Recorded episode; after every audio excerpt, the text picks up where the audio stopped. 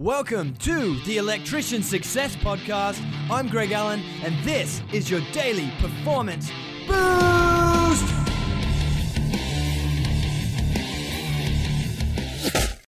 If you're interested signing up to the Electrician Success Academy, we've got an offer at the moment for anyone that listens to this podcast. Use the coupon code podcast, P O D C A S T, all in capital letters, to get 10% off, a lifetime 10% off any of the memberships. So thanks again, and let's start this episode now. Hey Ash, w- welcome. Welcome to the Electrician Success Podcast. I'm really excited to have you on board. You're doing some epic adventures at the moment and looking forward to learning about how you're about to run a thousand Ks in 10 days next year, but also about your journey through um, as an electrician, through life and as an apprentice and through to become a tradesman, then a contractor, and now the GM of Clipsal Schneider in Adelaide. Sure. Pretty exciting stuff. So thanks for being on board with us. No, welcome. Thank you very much for having me. Yeah, I'm you're- uh, pleased to you're- be here. Welcome. But I'd love to kick it off with um, I love this question, and it's why did you become an electrician in the first place? Yeah, it's an interesting one, Greg. I did my electrical apprenticeship with the Australian Defence Force in the Army, and that all that journey started with my brother, who was also in the Army, but a few years in front of me doing electronics. And I think the the tie was the Defence Force first, and then the look at what trade would give me the best stepping stone later in life. Yeah. uh, to, to continue on in business. And that's where I, I went out and did some work experience in electrical um, and had a look at it from a few companies in Adelaide. And, and that's the one I chose. And then uh, and I was accepted through uh, into the Defence Force. So that's where I went. Oh, excellent. What's it like in the uh, doing an apprenticeship in the Defence Force? So Yeah, it's the look, army, it- wasn't it? It was Army, mate. Yeah. Yeah. so it, it was a, a really good insight. If I look back now, I'd say to anyone, do it if you get the chance. Uh, at the time, I was probably thinking, what have I done? I remember the first morning we uh, we got bussed over from Adelaide to Albury, and I got off the bus at six o'clock in the morning, and it had been a forty degree night, and the bus air conditioning had broken down, and we're all didn't no one slept, and we walked off the bus, and the biggest bloke I've ever seen in my life um, started just yelling at us and getting us in line. And uh, we thought back then, gee, what have we done? Can we get back on the bus and go home? But uh, from that day, mate, you know, the self discipline that taught us, you know, I, I, I left, you know, living at home with mum and dad straight out of year 12, finishing uh, HSC um, schooling Yep. uh, straight into you know having to provide for myself and and uh, obviously all the all the discipline and the likes that you need to have once you join uh, you know the army and the defence force. So it was interesting. So I'd always say to someone now, you know, I think it set me up in life just for self discipline and self drive and self motivation. So if you had the chance, um, it's a great way. It's also interesting the way the the defence force goes about it is it's two years uh, trade training, so technical and on the books, and then it's two years full time uh, on the job with a contractor in Sydney. So you head to Albury for a couple of years. You do so you end up with hundreds of hours more of the book stuff um, through being full time at um, the Army TAFE College, and then you head to Sydney and you spend two full years with a contractor learning your actual trade. So uh, yeah, it was a little bit different, but uh, a good way to do it. Yeah. So what would be the number one takeaway in terms of when you learnt the self discipline and self motivation? What was the takeaway that you got from the army? Do you think? Oh, I think it was the drive to, yeah, I think it was the drive to make sure that, you know, if you want something in life, you've got to go and get it. Uh, certainly when we got to the army, there was no one holding our hand. There was no one saying, he will lead you along. It was, you find out what you need to do and how you need to do it and best survive through that, that initial three months of basic training we went through. Yeah. And that's probably the takeaway. That is, if you want something, go and get it. Yeah. Awesome. Hmm. Awesome. Cool. And then from there, you finish your apprenticeship, and then what happened? So I spent the next three years travelling. I, I uh, moved to Brisbane for a year with the army. Then I moved back to Melbourne uh, for a couple of years, uh, and then it was time for for what I thought was I'd seen enough, and I wasn't at that stage willing to go through the ranks in the army. I didn't see it as a, a long term career for me. I, I achieved my apprenticeship, which is what I set out to do, and a few years. Uh, Within the Defence Force, and we learned lots of different trades and skills, and uh, it was amazing. Even things uh, I was with the engineers, so we learned how to build bridges and you know blow stuff up and all sorts of way different things that any other Sparky in Civilian Street would Yeah, with know. with two forty. with uh, lots of it, mate. Lots of it. Lots of. I've blown up a lot of pliers in my life. Yeah. Um, yeah. But uh, you know, a lot of different life skills in that regard that sort of blow you away. Yeah. Um, you know those experiences, and then I, I uh, made the decision to uh, leave the army and, and uh, move back to Adelaide, and uh, started a uh, the, an electrical career with a company here in Adelaide. Cool. Yeah, so I spent a, I spent about eighteen months with them, Yep. and then uh, I, my drive was to have my own business, and that's what I ended up heading into. When did you have that drive? When did you first go, I'm going to start my own business? Oh, probably uh, probably after being in Sydney with contractors, uh, I looked at that and thought, oh, I can do this, and, and you learn from different people that you you work with and different ways you want to do do things. But I saw, uh, I suppose I saw some of the good side of life with the contractors and what you what you get out of a business when you're the the boss, and and that was something the army taught me is also that that leadership side of it. So I always wanted to have my own business, probably from one, when I finished my apprenticeship. Yeah, excellent. Cool. And um, so the next, was it 12 years you had your contracting business? Yeah, so 12 years and grew to about 10 guys and uh, was quite excited about that. And then uh, with a couple of years to go, I, I, had a mate who came into the business with me as a partner and went into air conditioning as well. So that was quite exciting, another skill to learn. Um, then, unfortunately, he and his family uh, made a um, sea change decision, as was Oh, popular right. probably back then, and decided to move to Queensland. Um, so at that stage, uh, I had a choice to continue running it on my own or to look at other uh, other opportunities. Um, electrical actually on the tools wasn't exciting me as much as I thought it should, um, and that's when I started my sales career uh, with the Clipsal and Schneider business. Cool. All right. Well, before we get into that, can you just tell Sure. us, as a contractor, what would you say um, your your number one technical ability was, where you like you knew you were the best at it? Like that's the, you're you were the best at this.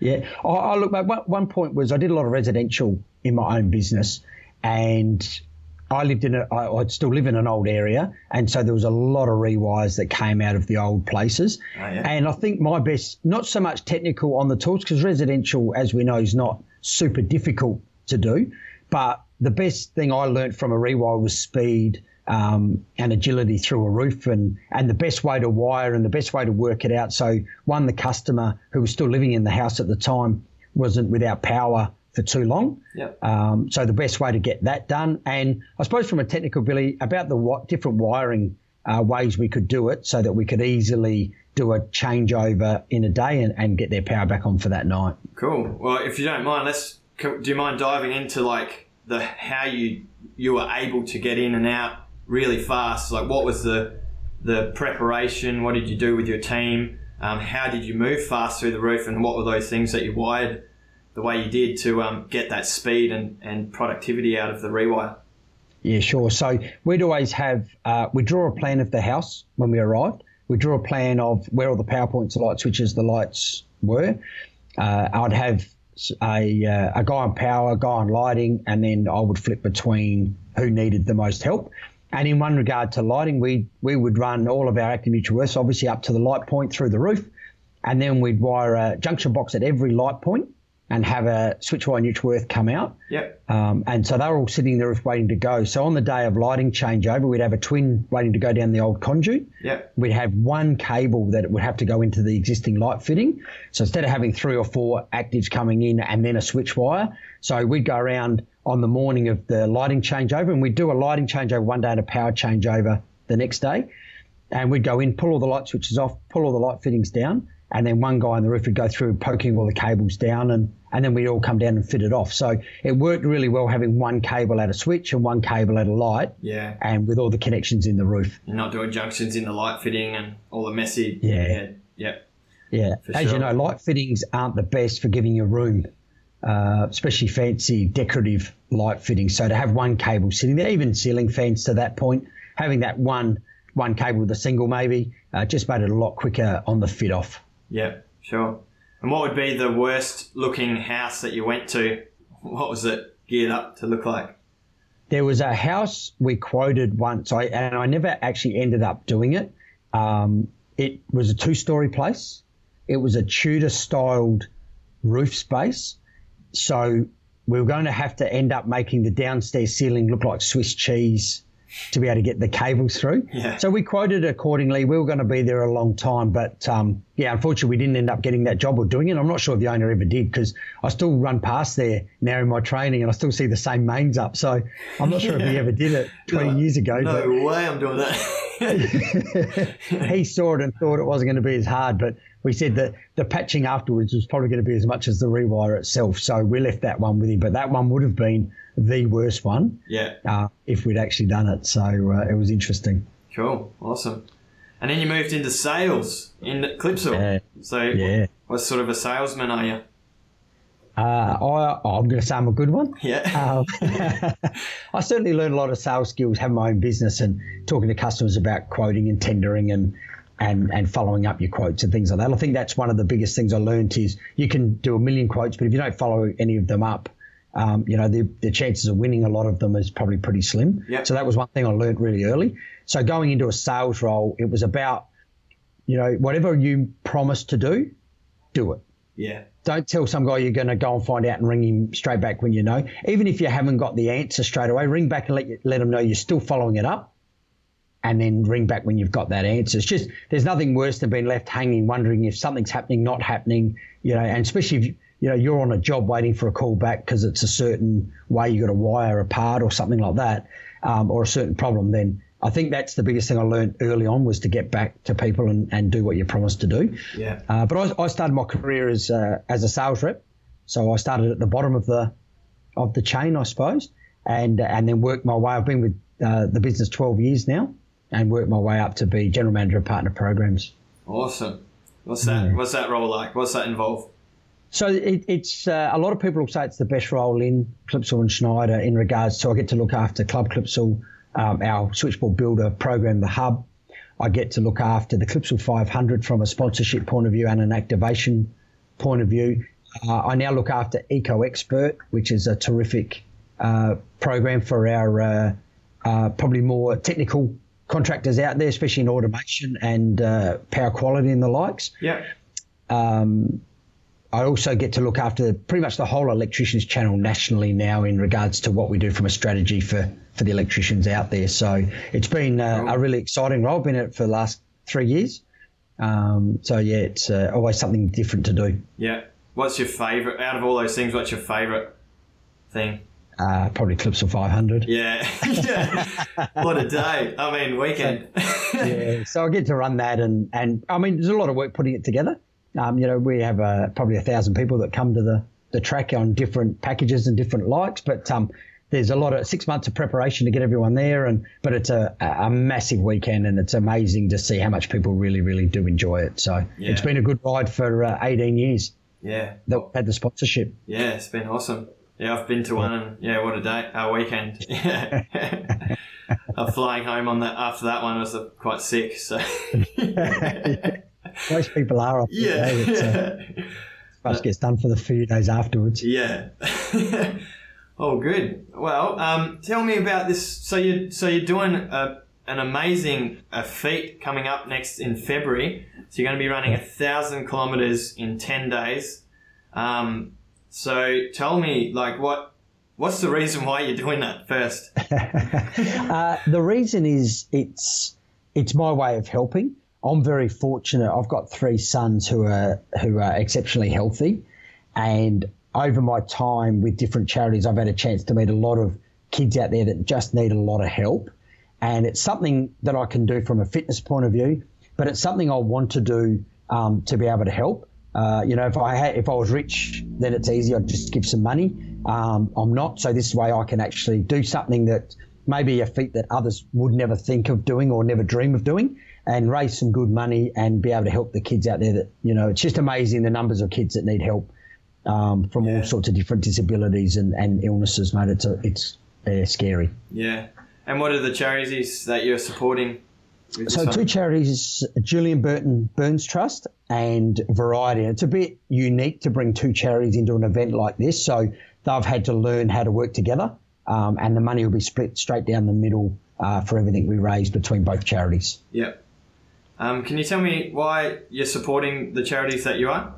Yeah, sure. So Julian Burton Burns Trust is our corporate partner at the moment. They have been for about the last six or seven years, and we do a smoke alarm deal. So for all the contractors out there that buy our smoke alarms, we send 50 cents for every smoke alarm to Julian Burton Burns Trust, and they use that money in the prevention of uh, and the and the care of burns, mm. um, and also from a they do a lot of school programs to try to get the kids to understand what can happen. Um, over that time, you know, uh, we've raised just over a million dollars uh, for Julian Burton, and it was a chance to um, reignite that program. I think over a certain amount of years, when it just runs and runs, that it starts to lose a little bit of its of, of its um, flair. So I wanted to reignite that program within our business and also the electrical industry. That we are still doing it. It's a million odd dollars that we've given, and we've built gyms for kids with burns that need rehab.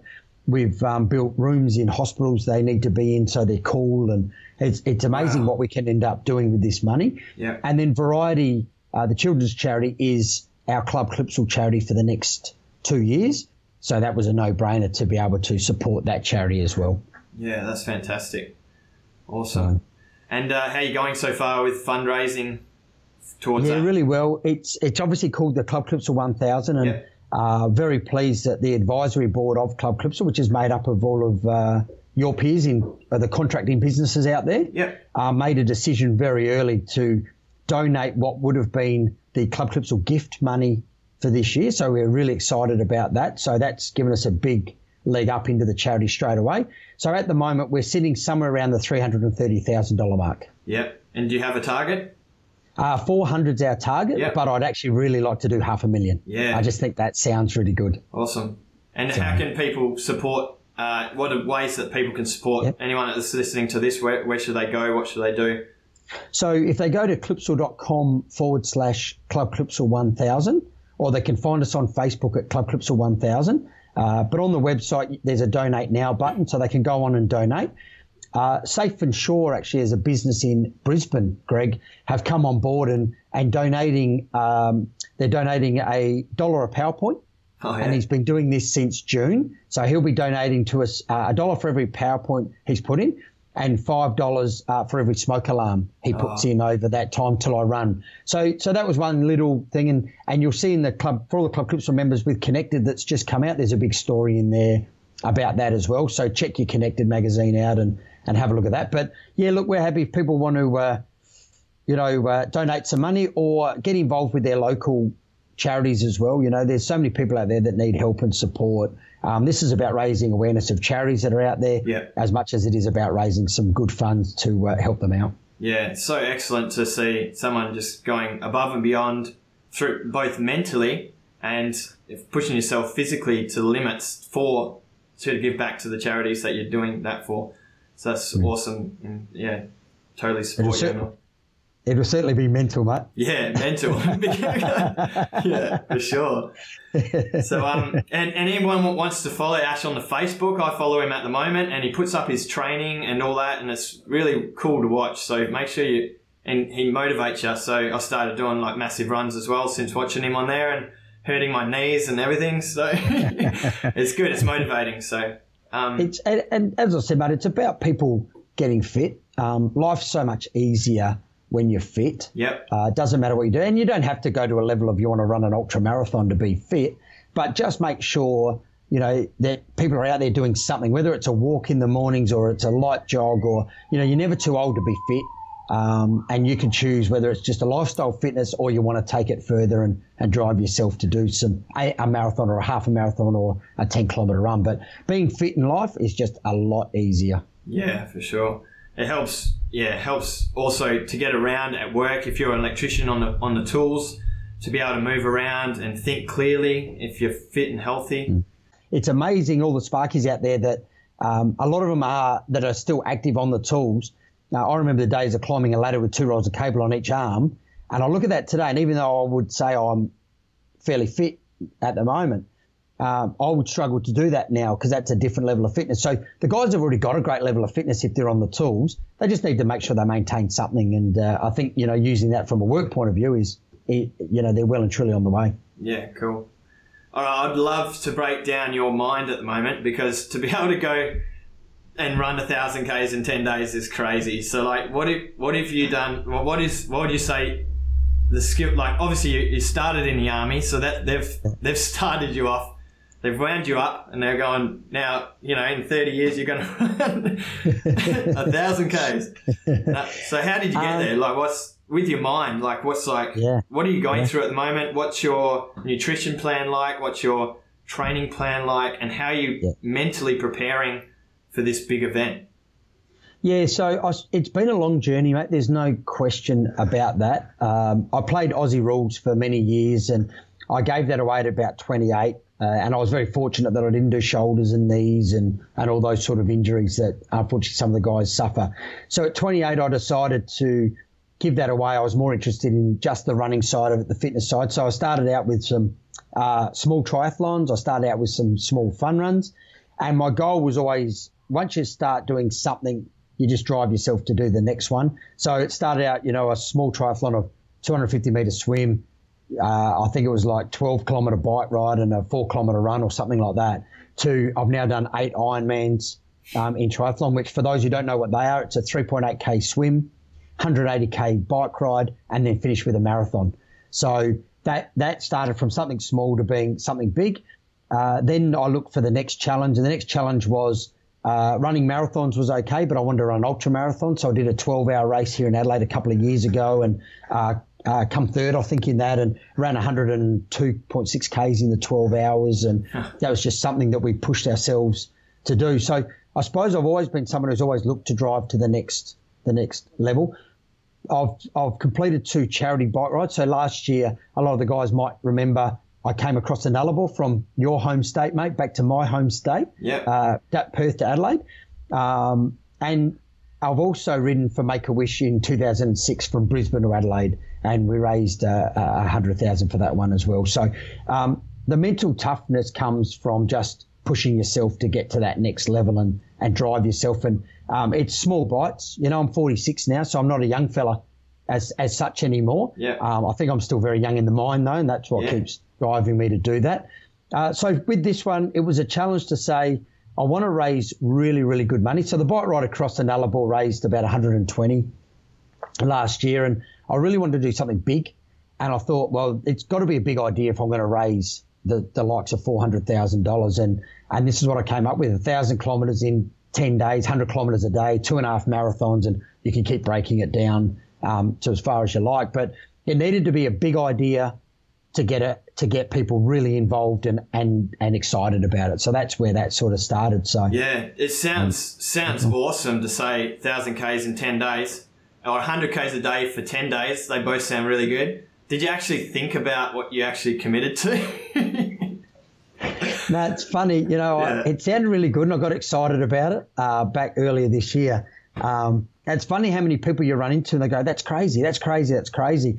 I ran into um, Shannon Ponton a couple of weekends ago, the um, for the Biggest Loser, and I had a really good chat with him, and I was talking to him about it, and he said, "Nah," he goes, "That," oh, he goes, "That's impossible." He goes, "I just can't see how you're going to do it."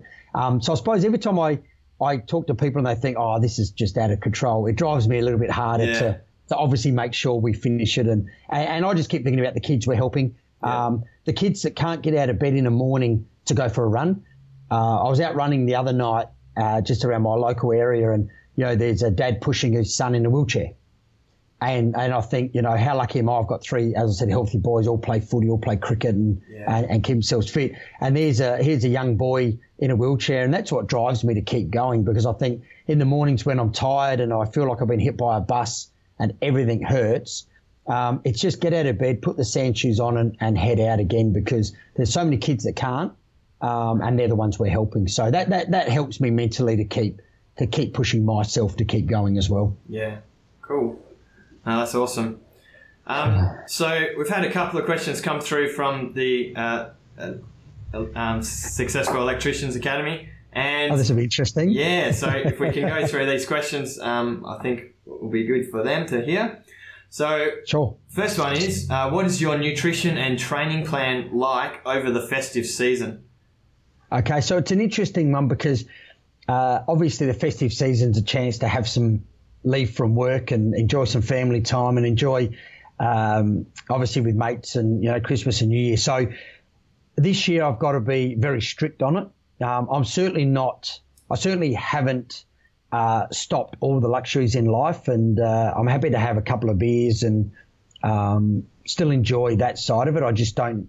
I stop at a couple now. I don't keep going until I hit ten yeah. um, anymore. So, uh, so over the festive New Year season, mate, I, I probably set myself that I, uh, from a nutrition plan, I've got I've got one of those. I've got a very good dietitian working with me, so we eat all the right things, and um, I've certainly cut, as I said, uh, the drinking right back, and to to the point of really not much at all. But I've set myself that I'm going to allow myself to have a good night New Year's Eve. Yeah. Um, and and enjoy that because I think you are still got to enjoy life while you're doing this. Yeah. Um, probably struggle through New Year's Day with a run, and then be back on track from there. And I I've actually set myself that uh, from New Year's Day through to the run finishes that that's where I'll then stop with any alcohol consumption at all. Yep. Um, and really really turn on the the toughness for um, the sort of the last six weeks into the the start of the run. Cool. Yeah, no, all good. Sounds good. Sounds like a good challenge. Yeah. Um, that I won't do anytime soon. um, so, with your nutrition plan, you're working with a dietitian. What are they recommending that you're eating? Um, how are you fueling your body for this run? Yeah. So, at the moment, we're just working through the fueling for the training, and she's been really good. She hasn't taken away uh, a lot of what I eat today. Um, she's quite happy with what I'm already eating. I try to eat as healthy as I can. Um, I stray every now and then, and that's just part of I think one the job and sometimes being normal. Um, but she's she's happy with uh, what I'm eating. I probably what I've changed is I wasn't eating enough. Yeah, to tell you the truth. I wasn't eating regularly enough, and and so I've probably taken my portions smaller. So even to the point, you know, uh, last night for dinner I had a chicken schnitzel. I just don't have a chicken parmigiana anymore, and I don't have a plate full of chips with it. Yeah. But um, you know, chicken schnitzel with salad. So I haven't gone and said, "Oh, I've got to eat, you know, lentils, and I've got to eat nuts, and I've got to," you know, we, have kept it pretty normal to cereal in the mornings or, or toast, and but in the during the day, I'm eating smaller meals along the way rather than having the three standard bigger meals throughout it. So that's been one big change for me. Yep. Uh, and then leading into February, I'll then start to, uh, she's putting together the event plan now. And that's when I'll start eating what I'll be eating while I'm running. Yeah. So, because the biggest concern is, will my stomach allow me to, to eat enough in a day to get through 100 Ks every day for 10 days? Yeah. Um, and that's something I've got to, I've got to train myself to be able to do. Yeah. Yeah. Cool. Which, uh, And so- are you taking any supplements for your running? I don't, mate. Yeah. I um I don't take any at all, uh, other than every now and then a Voltaren to uh, help with a little bit of the swelling. Uh, I've got a bit of a dicky knee at the moment, so I just Voltaren's probably my, my friend. Um, uh, and you've got to be careful with those, as everyone knows. But I don't take any supplements. I, I rely on what I get out of my nutrition um, to be enough, and, I, and that seems to be doing me well at the moment. Cool. And your training plan? How much are you training? How much are you running? What are you doing coming up? Are you tapering into the event? Yeah. So at the moment, I'm just over the 200, about 200 a week, um, and trying to fit it in around work. Uh, so next week, work finishes, and I've got a month off, and that's when I'll start to, I'll do less frequency, but bigger volume runs. So that's where my 50s and my 60s will come into it. And I've got planned through the month off to have 400k runs in there. Um, and then I come back to work uh, towards the end of January, and that's when I'll start to taper. I won't do a massive taper, but I will have taper. I'll probably slow the runs down a bit, still have some decent distances in there so the body doesn't adapt back too fast. Yeah. Um, but I won't have the, as big a volume or as big a frequency um, just to make sure we're ready to go. So, Yeah. um, and, and as fresh as you can be on day one. Yeah. What do you see as the biggest challenge you're going to face? Is it the calorie intake and your gut being able to handle the amount of calories you're taking in, or is it going to be something else? Your dicky knee, or something else? Well, I, you know, the body's always going to be a concern about what, what it feels like, what it is. I've got great support crew coming, great masseur and medic and, and the like. So the body will be the body. Um, I think I spoke to a guy the other day that did the Sahara Desert Challenge. And he said his biggest challenge, that's five days, 265 Ks in the, in the Sahara Desert. He said his biggest challenge was drinking enough. Um, and his kidneys started to play up. And he said he hadn't prepared himself in training to drink as much as he was going to need to drink in the in the event. So he ended up towards the end of the event, he was drinking 22 litres of water a day. Whoa! To, to get through the event because of one, the heat, and, and two, just the distances they were covering. Um, so the, the heat, certainly in February, the heat's a big concern for us. Yeah. Uh, if, if we do get hit with a big week of 40 degrees and coming in off the bitumen road, what you know, how will we make sure we maintain enough um, intake? Yeah. Um, that that's probably it's probably the fluids is the one for me that that makes me the most nervous. That can I drink enough and often enough? Mm, cool. I'd like to try and tie this back into electrical if we can. So, like, Sure. with what you're learning now, like, how would this apply to something like an event, like a rewire or a big job that you've got? How would, like, this, like, comparing it to that? Yeah. What would you say is the, the similarities, and how Uh, could someone use what, be motivated by what you're doing now, but bring it to their work? Yeah, I think it's the planning. Um, when when you decide you're going to do an event like we're doing, uh, where we've got to talk, you know, we've got to get support crew, we've got to get vehicles, we've got to tell the police what we're doing, so we're actually allowed on the roads. Um, setting up media TV stations to meet us, setting up. Um, towns to join us and help raise money and things like that. The amount of planning that goes into the event is astronomical. Yeah. Uh, you know, so I've learned a lot through this event, even more so than the other two charity events I've done, in regards to being um, well prepared and planned for what you're doing. So, from a work point of view, if you're well prepared and planned, and you know you turn up on the job with all the materials ready to go, you know what you're doing, you briefed your team in what they need to do, um, then that's what I could, what I would take into a day-to-day job now. Yeah. Um, and, and I use these skills on next year's Clipsal 500 that we're, I think, even a lot better planned than we've ever been, um, bringing all of these skills to the forefront. So, Cool. And to, while we're talking about skills, what would say what would you say is the number one skill that you've developed to help you keep moving forward in your work and in Yeah. pushing it? You're talking about before how you keep pushing yourself to the next level. What's the skill there that you've you've developed and you've learnt to develop, and how can people do what you've done by developing that? um, yeah, it's an interesting one because a lot of it is personal and it's personal drive. Uh, if you've got that drive and that uh, skill to, to want to always achieve, um, you will. Um, even with a lot of setbacks that happen in life and they're just normal for everyone around the place, uh, you just got to look to the positives. I think the skill is remain positive at all times, um, half full, not half empty. Yeah. Um, and we we all get dished with, with things that we've got to deal with from time to time. So I think if you can remain positive in everything you do, and you know, it's not just you out there that's that's getting these knockbacks. You know, there's a lot of other people in the same boat. Um, and I think uh, make sure uh, you know one big skill I've learned from a leadership point of view is is give your team the chance to develop as well. So give them opportunities to develop. Don't do everything for them. Let them go out and learn themselves. Let them have a chance. So set the direction and then let them go and put it all together rather than uh, you do it all for them and then they just um, complete the task. Yeah, cool. And you're saying that um, it, you've always been driven, but w- like at the moment, you just said before that you're driven by when you're feeling it out in your run, you're driven by knowing you're helping those kids. But what was it before? What when you were a contractor or an electrician or in the army? What drove you to to be successful? Uh, in the army, what drove me was probably the discipline side and um, not uh, copying the wrath of that the biggest guy I've ever seen in my life. uh, so Fear. probably trying to do the right thing, and so that that sort of drove me there.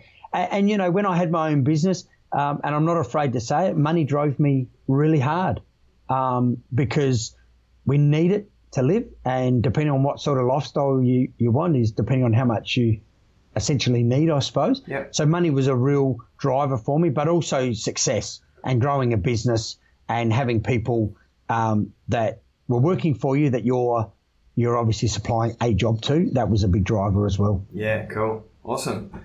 All right, well, I'll move on to the next question from uh, Bennett. This one, oh, that question there, the, the training plan was from Tony. This next one's from Bennett.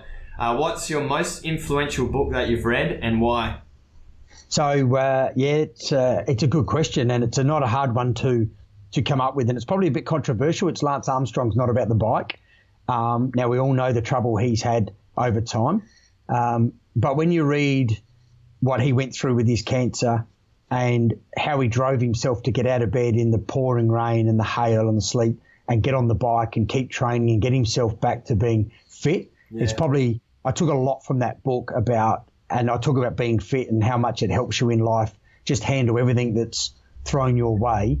Um, that was something I took from that book. That you know, no matter what you do, if you've got your health and your fitness, you can get through anything. And sure, he got himself right back to an unbelievable level, and he was a talented athlete. Um, some will uh, probably uh, disagree because he had some some help, but whether he got to the front or he was mid pack, he was still in the world class cycling event. Yep. Um, that that you need to be that super athlete to even get close to Yeah. making that.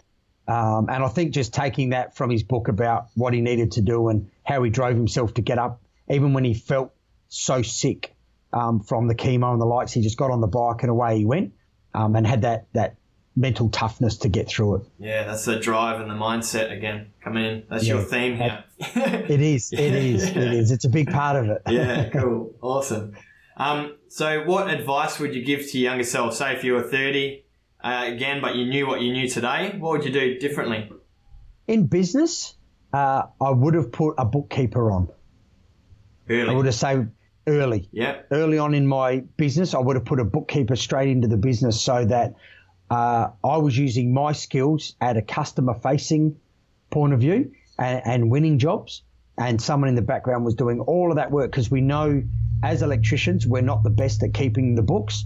Um, there's, and there's a lot of guys out there that aren't the best at sending the invoices and the like. So I think if you can keep up with that side of the business, which most of us that are hands on don't like, um, then you, your business will flourish quickly. Yeah, I think also now with the internet, there's great opportunities for people to spend, you know, six or seven dollars an hour to get a virtual assistant now. Like Yeah. they can do Yeah. basic administration work for you. And how much will that free you up? If you can pay someone, you know, 80, 70 or $80 a day, Yeah. what's that worth to you? That's like less than an hour's worth of work that you get chargeable time. So, Yeah. yeah, no, that's good. Yeah, that that that was that as one thing. That would be the one thing. how would that have changed? If you did put a bookkeeper on earlier, what was the struggles you were facing because you didn't have a bookkeeper, and what would have You it know, done?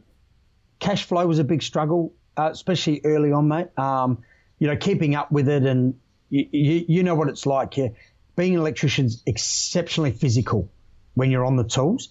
So you would spend a whole day uh, on the tools, and then you'd have to come back to the office, or generally most are back at home, and then sit there for a couple of hours doing your bookwork and, and keeping up, especially with with BAS and the likes nowadays, makes it even more involved than when I started. Yeah, Um, you know, it's the last thing you need. You need to go home after working a, a physically demanding job and, and be able to relax and plan for the next day. Yeah. Not go home and start thinking, oh, now I've got to do that invoice for that person. And, and your invoices start to drag out to a month before you send them off. So your, your cash flow really struggles. And then people who have just had a job done but don't get an invoice straight away then think, oh, well, I don't have to hurry to pay it because he wasn't in a hurry to send it to me. Yep. So you have those struggles as well. So I think cash flow is a massive, massive thing you've got to keep up with. Um, and that's what would have changed it for me. Do you think the faster you can get your invoice to the customer, the faster they pay? Oh, look, yeah. For those guys out there that aren't on EFT nowadays and and billing the customer on the spot, because everyone's got a credit card nowadays, everyone's got an EFTPOS card. Checks are a thing of the past, and and and probably cash is too nowadays. I would imagine is pretty light on. So if you've got an EFT machine in your van uh, and they can just swipe their card, all your worries are gone. Yep. It's just easy. Yeah. Yeah. Yeah. Do the work, get paid. Yeah. Move on. Yeah, why not? Why not? Well, you don't get your groceries from Coles and say I'll be back next week to pay. Yeah, I'll send you a check. Yeah.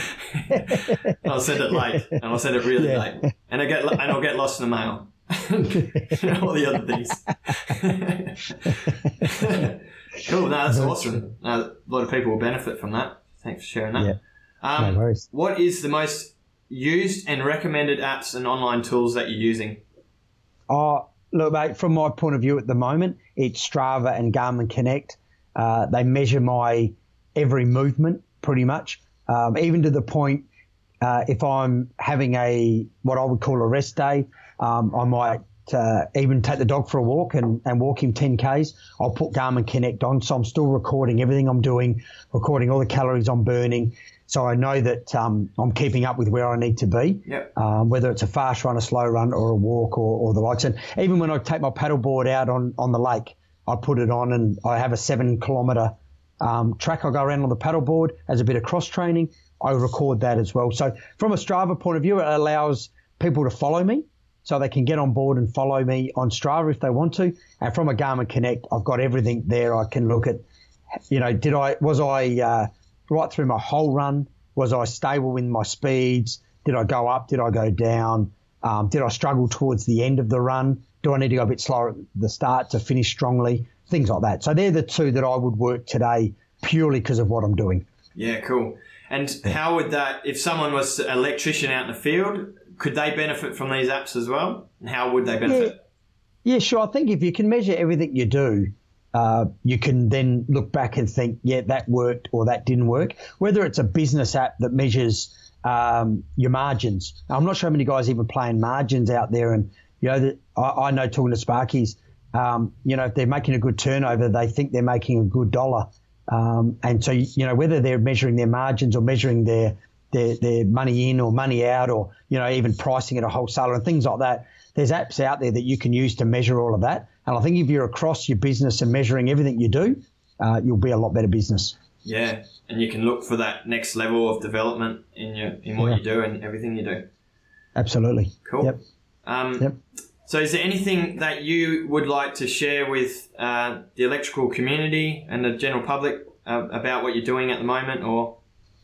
Oh, mate, as I said, it's um, it's a big task that I've put forward for myself, and all the support that we can gather, whether it's uh, me- messages of support on Facebook for me, which just keeps me going, keeps me motivated, whether people can spare five dollars or ten dollars, um, or the third one is get out there and do something yourself you know, while I'm running for 10 days, maybe someone can do some exercise for 10 days, raise some money that way, you know, with their family and friends and donate it to a charity. Yeah. You know, if this is enough to, to motivate people out there to do something, then I'm winning anyway. Yeah.